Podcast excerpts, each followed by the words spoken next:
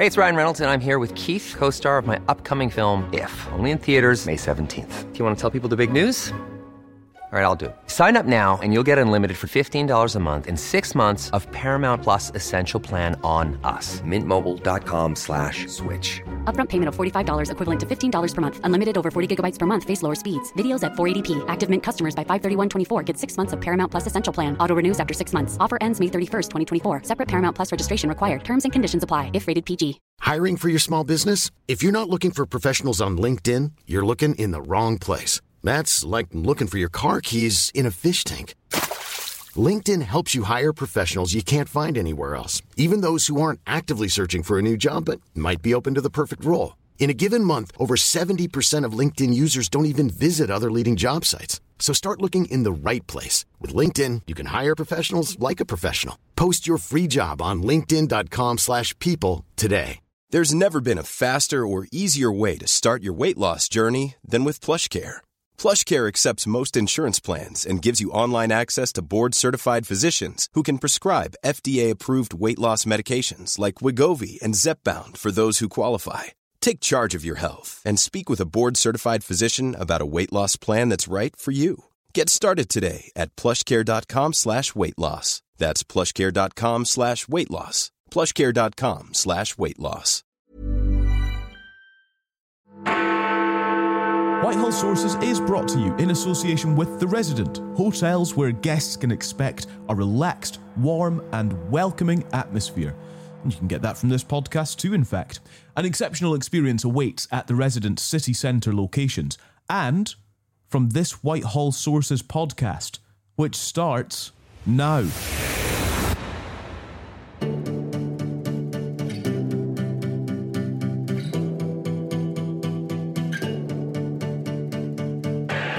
Speaker, I can understand why the Prime Minister is trying to wish away his terrible results, but peddling nonsense just doesn't work.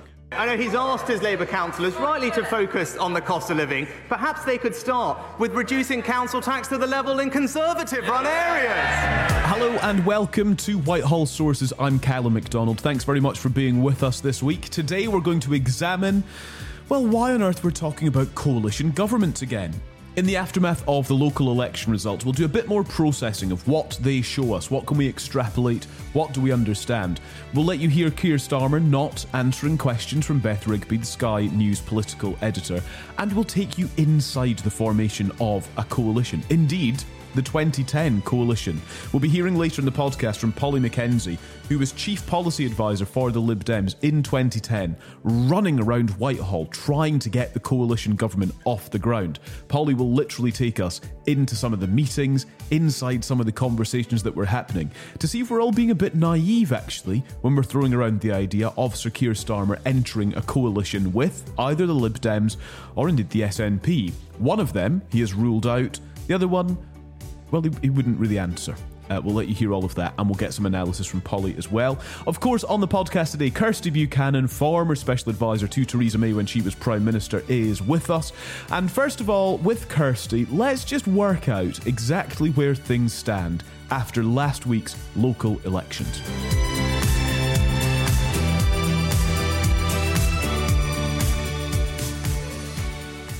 Yeah, there's absolutely no doubt that the uh, local election results were, were utterly dire for the Conservatives. They had uh, tried a spot of expectation management by saying, oh, you know, we could lose up to 1,000 seats. Whereas, of course, privately, they were, you know, their worst case scenario was braced around the sort of 700 mark. Uh, in the end, they lost 1,063. Uh, and Labour had a good night. Uh, you know, Keir Starmer is right to be delighted with the result. They picked up 537 seats, uh, 22 councils. They've got some key marginal councils uh, in the bag now, like Swindon and Medway and Stoke, but they're not making as much headway perhaps in the red wall as they would like to see.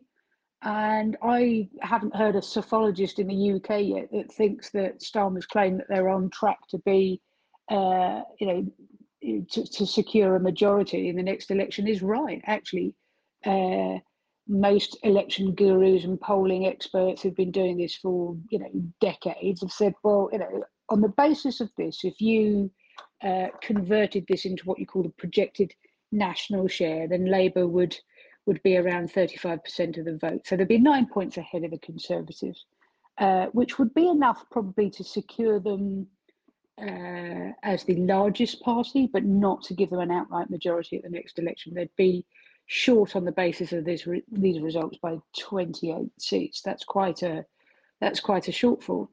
And just to kind of put this in perspective, you know, uh, the 97 landslide Tony Blair that was a 10.2% swing away from the Conservatives to Labour. It happened after 18 years of the Conservatives in power, and they'd squeaked that sort of surprise victory under John Major in 1992. You know, you could feel uh, in the air, the atmosphere, this a seismic change was coming, and you would, you know, that was the unprecedented swing in you know post World War II politics. You'd have to go back to 1945 to find a swing of that magnitude. So you can understand why there's a sort of narrative building around actually, you know, at the moment, if you're looking at a party that is going to be perhaps the largest party but not secure an outright majority, then what do they need to do? Do they need to form uh, a specific coalition to to secure the majority they need,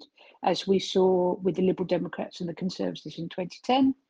Uh, would they need uh, an agreement such as uh, you know a kind of confidence and supply uh, agreement like uh, the Conservatives secured with the DUP, uh, where they kind of vote for your measures, but they, they don't have uh, they don't have ministerial roles and they don't have uh, a, a, role of collective cabinet responsibility and a role in government. So there are a number of arrangements that, that, that could happen in the event of you know either a hung parliament or a party that falls shy of an outright majority. Well, on some of these themes, let's have a listen to Sir Keir Starmer being interviewed by Sky News political editor Beth Rigby. I know you're about to tell me that this was a superb set of local election results, but I'm here with a bit of a reality check. When you extrapolate out to a general election, you're not winning an outright majority.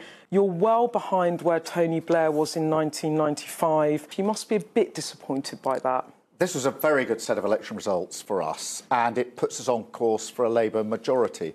And it's not just the numbers, it's where we won. You know, winning in places like Medway. We haven't won in Medway since 1998. Dover, we haven't won since 1995. These were key places we mm. took in the general election of 1997. We can trade seats and areas. So Stockton, you went backwards. Walsall, Dudley, Black Country, you stood still. But the big picture here is that you're giving me a narrative about an outright majority that no one else is. Literally, no psephologist has looked at these results and said that you are on course for a majority based on these results. Well, I'm confident we're on course. We've looked carefully at these results, but I also underline But no this, expert just, has just agreed with you, so that's this, spin, isn't it? Underlying this is the question of why this has happened, and it has happened because. We've changed the Labour Party. People are looking again at the Labour Party. And also, we had an absolute focus on the cost of living. You sat next to Ed Davey at the coronation on Saturday. Is it a man you can do business with? Well, look, I'm going for an outright majority. And I'm often asked, you know, will you do a deal with the SNP? And I've been absolutely clear there are no terms in which we would do a deal with the SNP. Yeah. I want to push on to a Labour majority. Mm. What about the Lib Dems? Well, look, I'm not answering hypotheticals. So you are ruling out a deal with the SNP on any terms, but you're not ruling out a deal with the Lib Dems? Well, as you know, with the SNP, it's a fundamental difference. I do not believe no, in the breakup and separation of the United Kingdom. You're ruling out any sort of arrangement with the SNP, and you are not doing that with the Liberal Democrats. I'm clear. I'm pressing on. I want a Labour majority so government, a workable majority.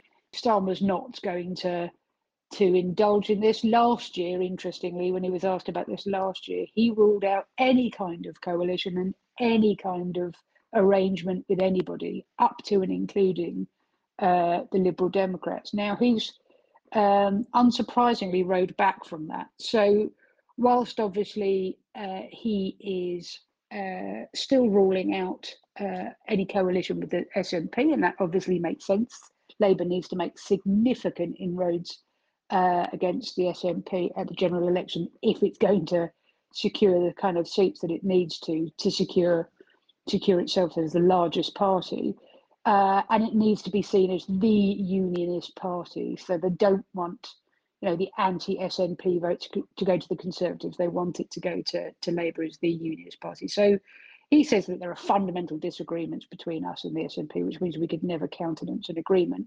But he was asked this week seven times whether he would rule out any kind of arrangement or agreement or coalition with Liberal Democrats. And seven times he, he dodged it. So uh, that's why that kind of narrative is beginning to uh, beginning to grow around the election. It creates, you know, an expectation that suits both the Liberal Democrats, frankly, and Labour at the moment. So, you know, that's not going to change. It's an uncomfortable line for Starmer to hold, but it is a sensible one. You know, the public are quite capable of, you know, decoding. If you rule out one but not the other, then the simple answer to that is yes, it paves the way for, you know, tactical voting. What you'll probably see is a sort of, you know, concerted effort in the south and the southwest for the progressive left vote, if you like, to go to the Liberal Democrats. There are something like 80 seats in the country where the Liberal Democrats run the Conservatives a close second. So I think this is kind of paving the way for a revival of tactical voting. How good tactical voting is, how successful it is, we shall wait and see. But in a year, we've gone from Labour, you know, struggling to make inroads to being the party that is unquestionably going to secure the next election to back to a hung parliament kind of territory again. So it just proves, you know, how fluid and frothy politics is at the moment, and that nothing is particularly certain, and we are, you know, we are still a year out. Based then on, on what we've seen around the local elections, should we be examining what the Tories should be preparing for? Any chance of a Tory led coalition? I mean, there's every prospect, of course, that the Conservatives could end up as the uh, largest party but shy of a majority. I mean, you know, we are talking about a party that at the moment has um, it was 80, wasn't it? I think we're now into the sort of 70 something, 70 plus seat majority. Uh, and as we've said, look, the swing from Conservatives to Labour that would be needed for Labour to secure an outright majority uh, would be a kind of, you know, a, a generational seismic shift in voting patterns, which you know, I don't think anybody should underestimate just the scale of the challenge there. So that's why you're seeing, you know, as much as Starmer is hedging his bets with a potential arrangement or a coalition agreement with the Liberal Democrats, Sunak's not ruling it out either. Interestingly, though, one person who is ruling out is Ed Davey. So, you know, he's keeping his counsel on a potential uh, Lib Lab pact, but um, I think he's pretty been clear about uh, the Liberal Democrats not climbing back into bed uh, with the Conservatives, um, which is unsurprising because the last time they did that in 2010, it ended uh, disastrously for the Liberal Democrats. They got absolutely spanked at the 2015 election, partly because the vast majority of Liberal Democrat voters see their party as a progressive left party. Um, there are some what we used to call red book Liberal Democrats, and the difference between red book Liberal Democrats and you know, centrist conservatives is is pretty slim, but the vast majority of voters for Liberal Democrats are, you know, see themselves as progressive left and a progressive left alternative to Labour. So I think it was in part that, and obviously, of course, because the Liberal Democrats uh, to secure that coalition agreement with David Cameron's Conservative government uh, jumped uh, their probably their single biggest manifesto promise, which was to abolish tuition fees. Uh, it was one of the most spectacular U turns in modern history, and by gosh, they paid the price for it. So, uh, look, you know, I, I think we see both the main parties hedging their bets because this election could go either way, right? We've gone from, um, you know, it being uh, absolutely Labour's to win and the Conservatives, you know, to lose, and Labour being 20 points ahead of the Conservatives you know, as bad as the Conservative conference was last year, you know, you went to the Labour conference and you couldn't move for corporates that were at the Labour conference uh, because it was seen as all but a done deal, or, you know, a majority Labour government. Now we're back in a, you know, in a kind of very much it could go either way territory. Privately, uh, both sides will be prepping for this, but publicly they'll both be saying, both Labour and the Conservatives will be saying, you know, they are concentrating on securing an outright majority, and that is the line that we will mostly hear ad nauseum between now and 24. In a few moments, we'll consider more about the coalition with Polly Mackenzie, who was with Nick Clegg, was a Lib Dem advisor, indeed was policy uh, chief policy advisor with the Lib Dems during the formation of the coalition. But first, with Kirsty, I just want to understand: would we be would we be chewing over these results more if the coronation hadn't, in inverted commas, got in the way? Sometimes politics is just about timing and a bit of luck, frankly, and you know, as bad as the uh, results were for the Conservatives, they did get lucky. This happened on the Friday, and on the Saturday, we swung into the coronation. The coronation swept aside what might have been a, a momentum gathering behind this. Uh, you know, how bad is it? Do the Conservatives need to change tack, etc. Um, and all that has been swept away. And Rishi Sunak's team has been clear that they are going to stick with their five priorities, what they call the people's priorities. I won't list them ad nauseum for uh, for everyone again. Um, the challenge again, you know, remains that if you have clear priorities and you bang that drum between now and the election, then you have a delivery issue at the next election. So I'm sure they'll be able to point to some figures that say things are going in the right direction. But if people don't feel it, uh, then they won't vote for it. Um, and Labour have got a compelling, uh, compelling argument for change uh, because after what will then be 14 years of Conservative government, I think, uh, you know, entropy and exhaustion sets in with the electorate. So look, the upshot of it was, uh, of the local elections, was the Conservatives had a very, very bad night, worse than they thought, worse than they'd kind of expectation managed prep for.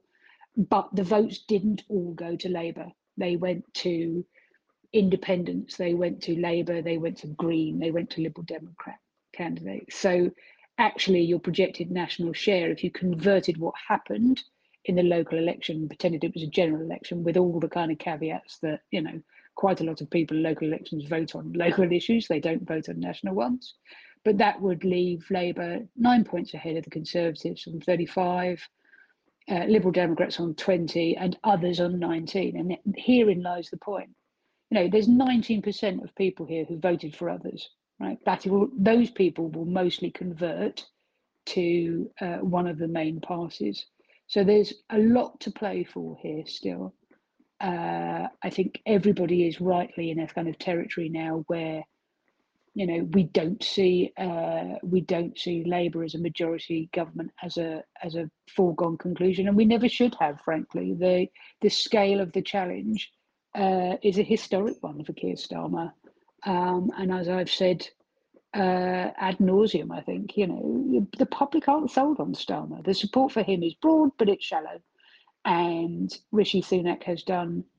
Uh, and his team have done a great job of steadying the ship and creating the right impression again after a disastrous year for the Conservatives last year, that the grown ups are in charge again. I suppose that doesn't negate the grumbling from some in the Tory party. What do you make of that?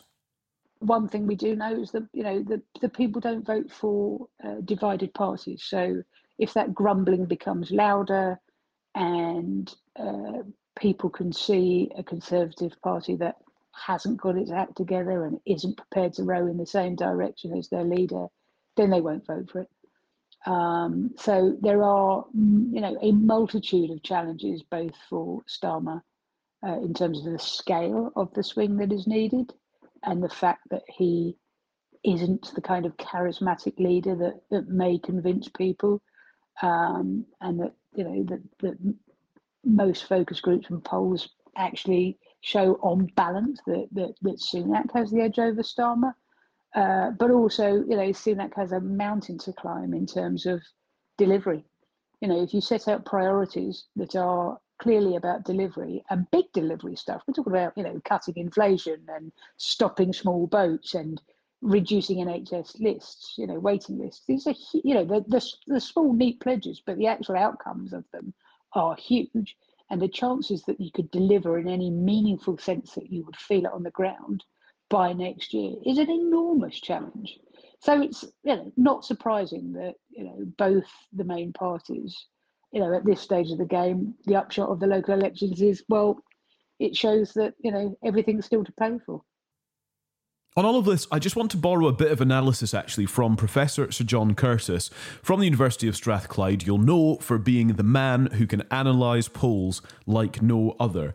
He was speaking to the other podcast as part of the family here. Holyrood Sources is what it's called, obviously with a focus on Scottish politics. And this week we had an exclusive poll which was outlining how the SNP and indeed other parties are faring ahead of the next general election. The idea of coalition and the influence of the SNP and the relationship to the Labour Party with the SNP and the Lib Dems, all of that came up. Have a listen to what Sir John had to say.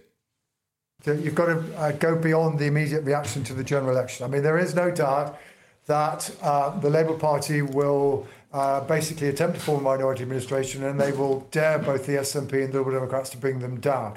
Um, but you now need to remember your history of the October 1974 Parliament. Okay. Well, po- po- point one is, I mean, a lot of Labour people say, well, of course, we will be able to call another election at a time of our own choosing and be able to get an overall majority. That's what Harold Wilson tried in October 1974, and essentially the stratagem failed.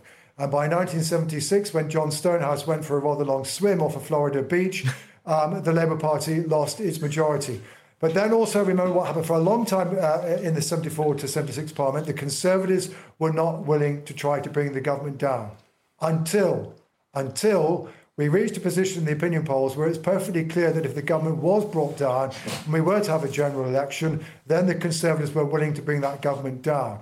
And that's the point at which the Labour Party was forced to negotiate with Liberal, Liberal Party the Lab Lib Pact. So the crucial thing is not necessarily what happens immediately after election. It's what happens when a minority Labour administration is in trouble and cannot contemplate the prospect of going to the country. And then they will face the, and it may be a fascinating choice. Do they do a deal with Liberal Democrats, which might mean proportional representation because their price is also a very high price for Labour? Or is it to do a deal with the SNP um, uh, over independence? And uh, that, that's the point at which the pressure would exist. It's not immediately after the election.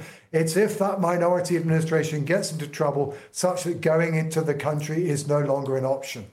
Well, that tees us up ever so nicely for getting behind the scenes on how a coalition government works. I think one of the things to explore here is we're throwing this idea around as though it's some sort of easy, you know, easy go to, an easy option, or some sort of predictable thing.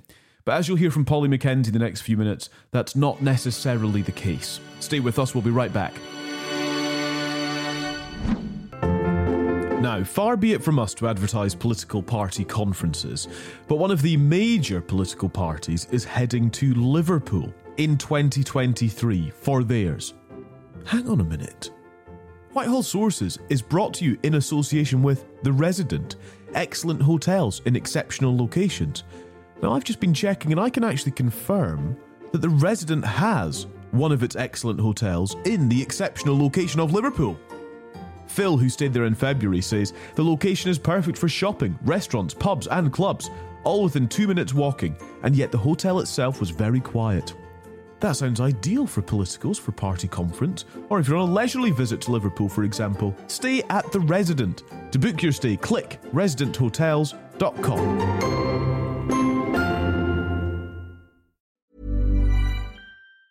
Hey, it's Ryan Reynolds, and I'm here with Keith, co star of my upcoming film, If, only in theaters, May 17th. Do you want to tell people the big news? All right, I'll do it. Sign up now and you'll get unlimited for $15 a month in six months of Paramount Plus Essential Plan on us. Mintmobile.com slash switch. Upfront payment of $45 equivalent to $15 per month. Unlimited over 40 gigabytes per month. Face lower speeds. Videos at 480p. Active Mint customers by 531.24 get six months of Paramount Plus Essential Plan. Auto renews after six months. Offer ends May 31st, 2024. Separate Paramount Plus registration required. Terms and conditions apply if rated PG. I'm Sandra, and I'm just the professional your small business was looking for. But you didn't hire me because you didn't use LinkedIn jobs. LinkedIn has professionals you can't find anywhere else, including those who aren't actively looking for a new job but might be open to the perfect role, like me. In a given month, over 70% of LinkedIn users don't visit other leading job sites. So if you're not looking on LinkedIn, you'll miss out on great candidates like Sandra. Start hiring professionals like a professional. Post your free job on linkedin.com/people today.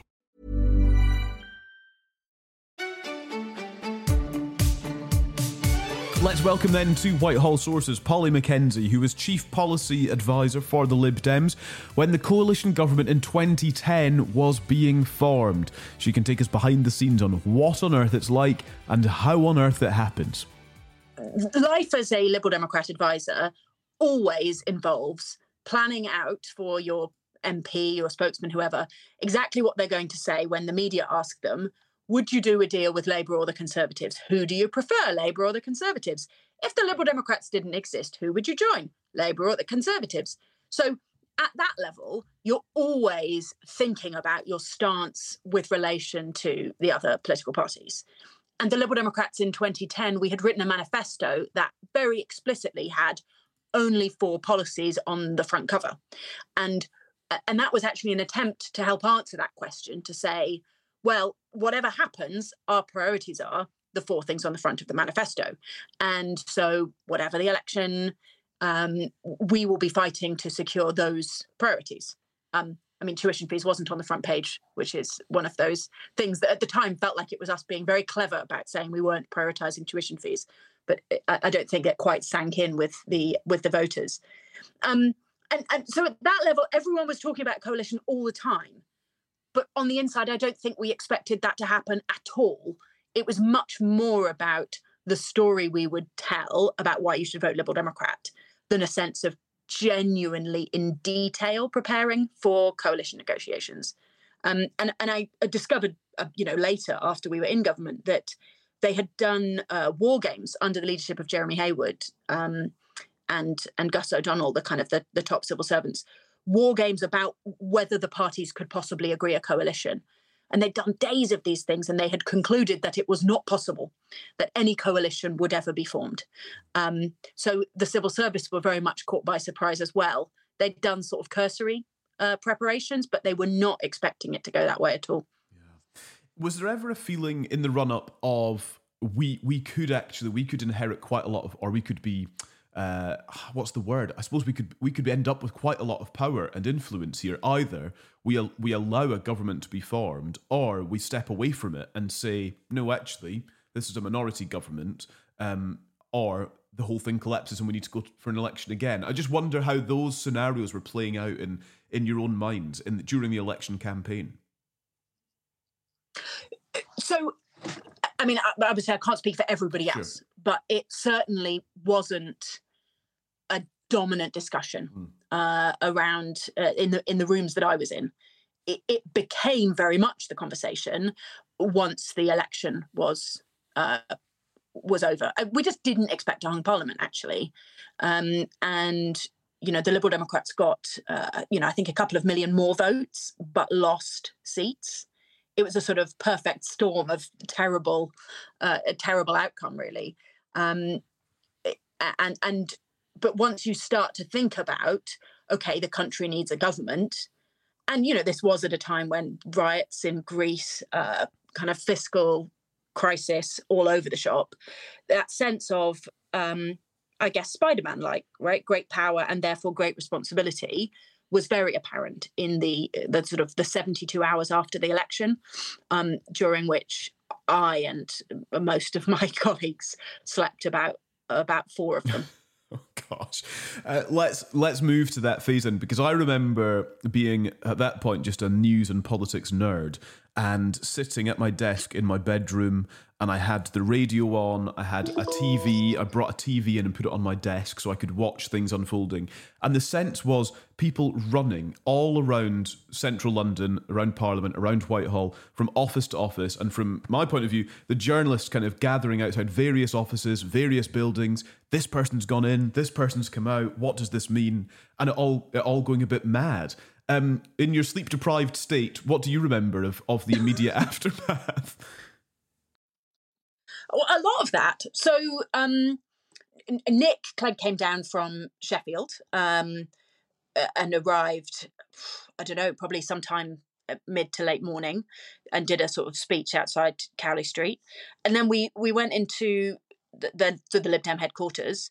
I remember we were in um, one of the big sort of it, it's a very sort of old fusty dusty kind of building with like wood paneling and stuff. So uh, we had a whiteboard. Uh, we are you know modeling out scenarios, and there was a group of people who Nick had appointed previously, again slightly theoretically, really, but as as the as the negotiating team, and then I, um, uh, Alison Suttie, now Baroness Suttie she was the sort of uh, I can't remember what her job title was, but she was sort of operationally coordinating us.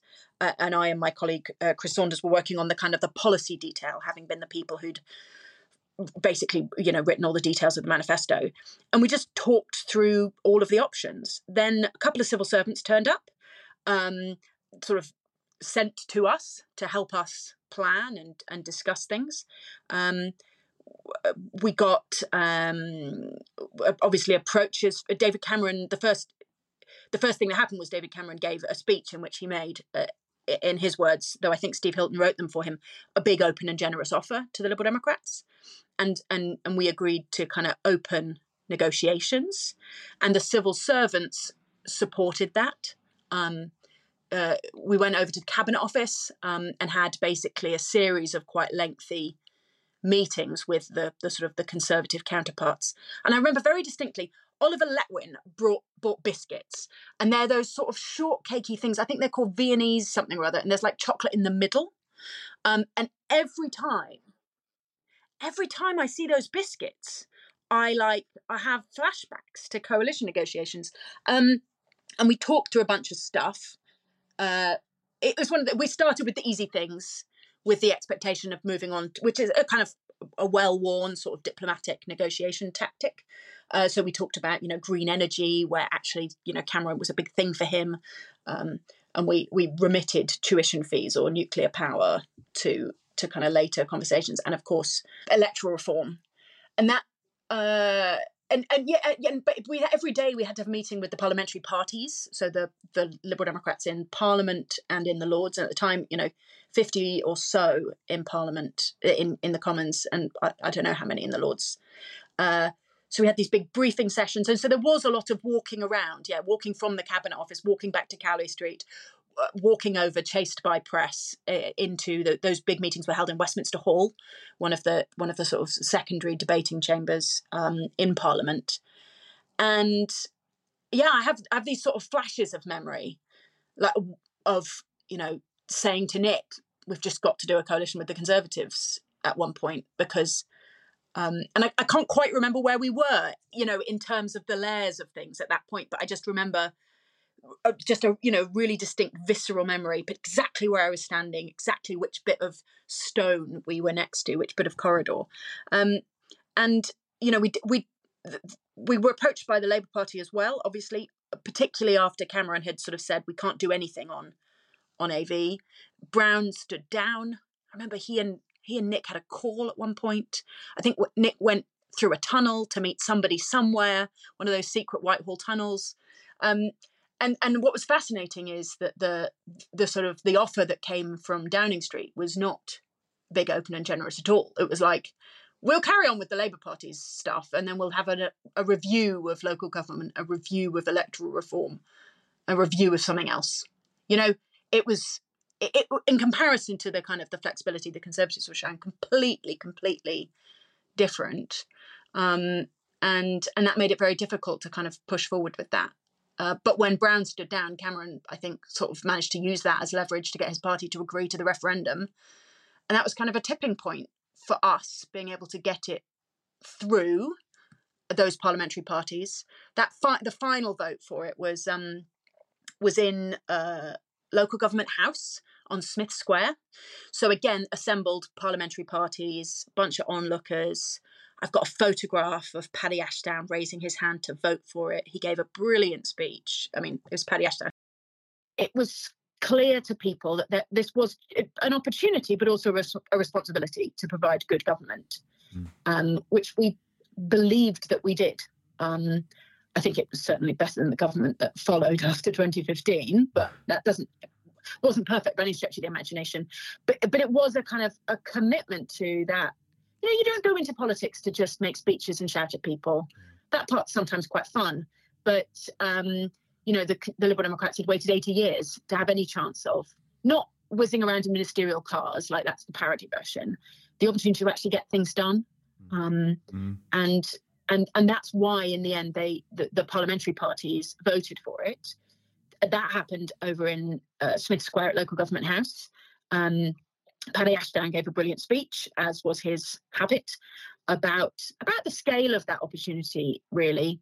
Um, and and there was a you know not unanimous vote, but a very solid vote in favour of it. Um, and this, the scary moment then was uh, uh, my colleague Chris and I went upstairs to I don't know some some back room, and he got a call from the Treasury officials, um, which suddenly felt very serious because they said, well, it's just been announced in the coalition agreement, right, that we're going to increase capital gains tax. Uh, we need to take some uh, anti-forestalling measures in order to uh, minimize the tax implications of this. And you're like, oh shit, like, it, it, you know, uh, you know, Chris, like a brilliant economist, like super clever guy, one of my favorite like colleagues mm. of the time. And and he knew everything about policy and or about tax system, but but it's so different to be announcing a government policy. And it like he just sort of blanched a bit, and uh, and I did too. It just felt like, oh god, this is serious, and that's when we decided we needed to go home to get some sleep before we uh, actually did anything the next day. Yeah, that's it's so fascinating because it, it, strikes me, you know, what you were saying about the interest of good government and policy making and all of that. Absolutely, I think people can see that in terms of it's a noble endeavor. But objectively, it it strikes me that this is perhaps not the best way to to to form a government with with with lots of sleep deprived people having to run around the streets and and really sort of last minute haggle over various policy things. And I get that that was the nature of the beast, but I wonder if in hindsight there's a kind of uh, I'm not sure I'm not sure this is the best way no, to mean, do this. No, it's terrible. Um, so, I, I, mean, I agree with that. The, the reality was mm. both uh, the acute situation uh, in terms of the markets. Uh, and again, that can be overblown, but we, you know, we we've learned with Liz Truss that it is in fact possible to spook the markets uh, with bad government. Um, so that that wasn't it wasn't nonsense for us to care about the need for providing some constancy and certainty, particularly as you know we're not used to this. You know, sure in Belgium they can happily spend nine months negotiating the details of a coalition agreement. We we in the UK don't have a habit of that. And people were nervous and frightened, and people like you were, yeah, absolutely, like glued to their television. And journalists were chasing us around the street because it was minute by minute interesting. I agree that it would be better if it was a bit less interesting, a bit less kind of crisis laden. Um, and because we then we then we then spend the next weekend basically writing um, the the more deep. So there was a sort of initial agreement, and then we wrote a more detailed kind of coalition plan for government, which which Cameron and Clegg launched. Um, uh, I don't know a few days a few days later, mm. uh, and and and that was also negotiated in a bit of a a bit of a rush. To be honest, we just we, we just said we'd review some stuff where we couldn't agree and figured we'd we'd fix it later. Much better to go about it slowly. But it's funny because what I thought you were going to say was something different, which is that um, it must it might have felt noble at the time, which it did, but in retrospect, it feels like just crushingly stupid politics, mm. right? To, to d- dip your hands in the blood and guts of a government that had to deal with a massive deficit, uh, you know, that was that was signed up to uh, an agenda that was going to be really, really difficult politically, even if it was the right thing, which is of course debatable. And and the Liberal Democrats paid you know, yeah. an extraordinary price for it.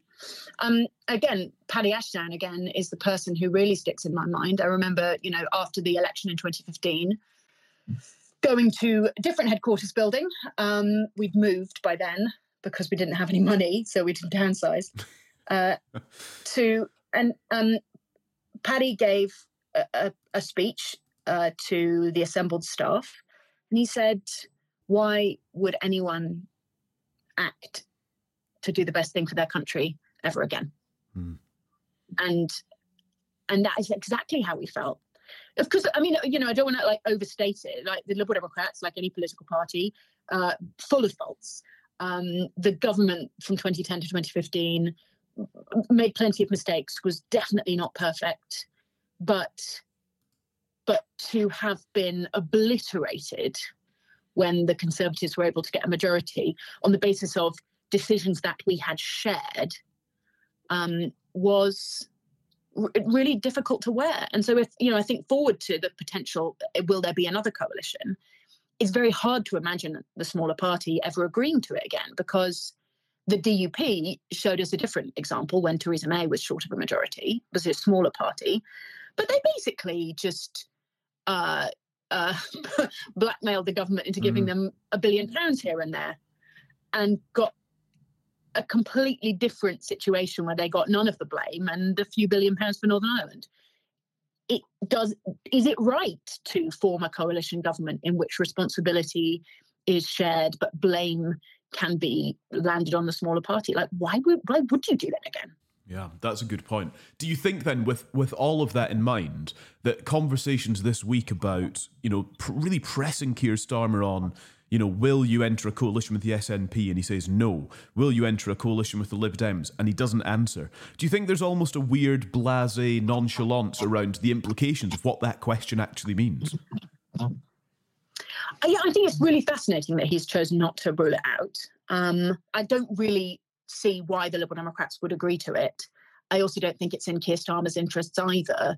He probably, even if he were in a minority position, could just bluster his way into being the prime minister. Because no, I mean, call their bluff. Like the SNP aren't going to vote uh, for a Conservative Queen's speech if they haven't got a majority.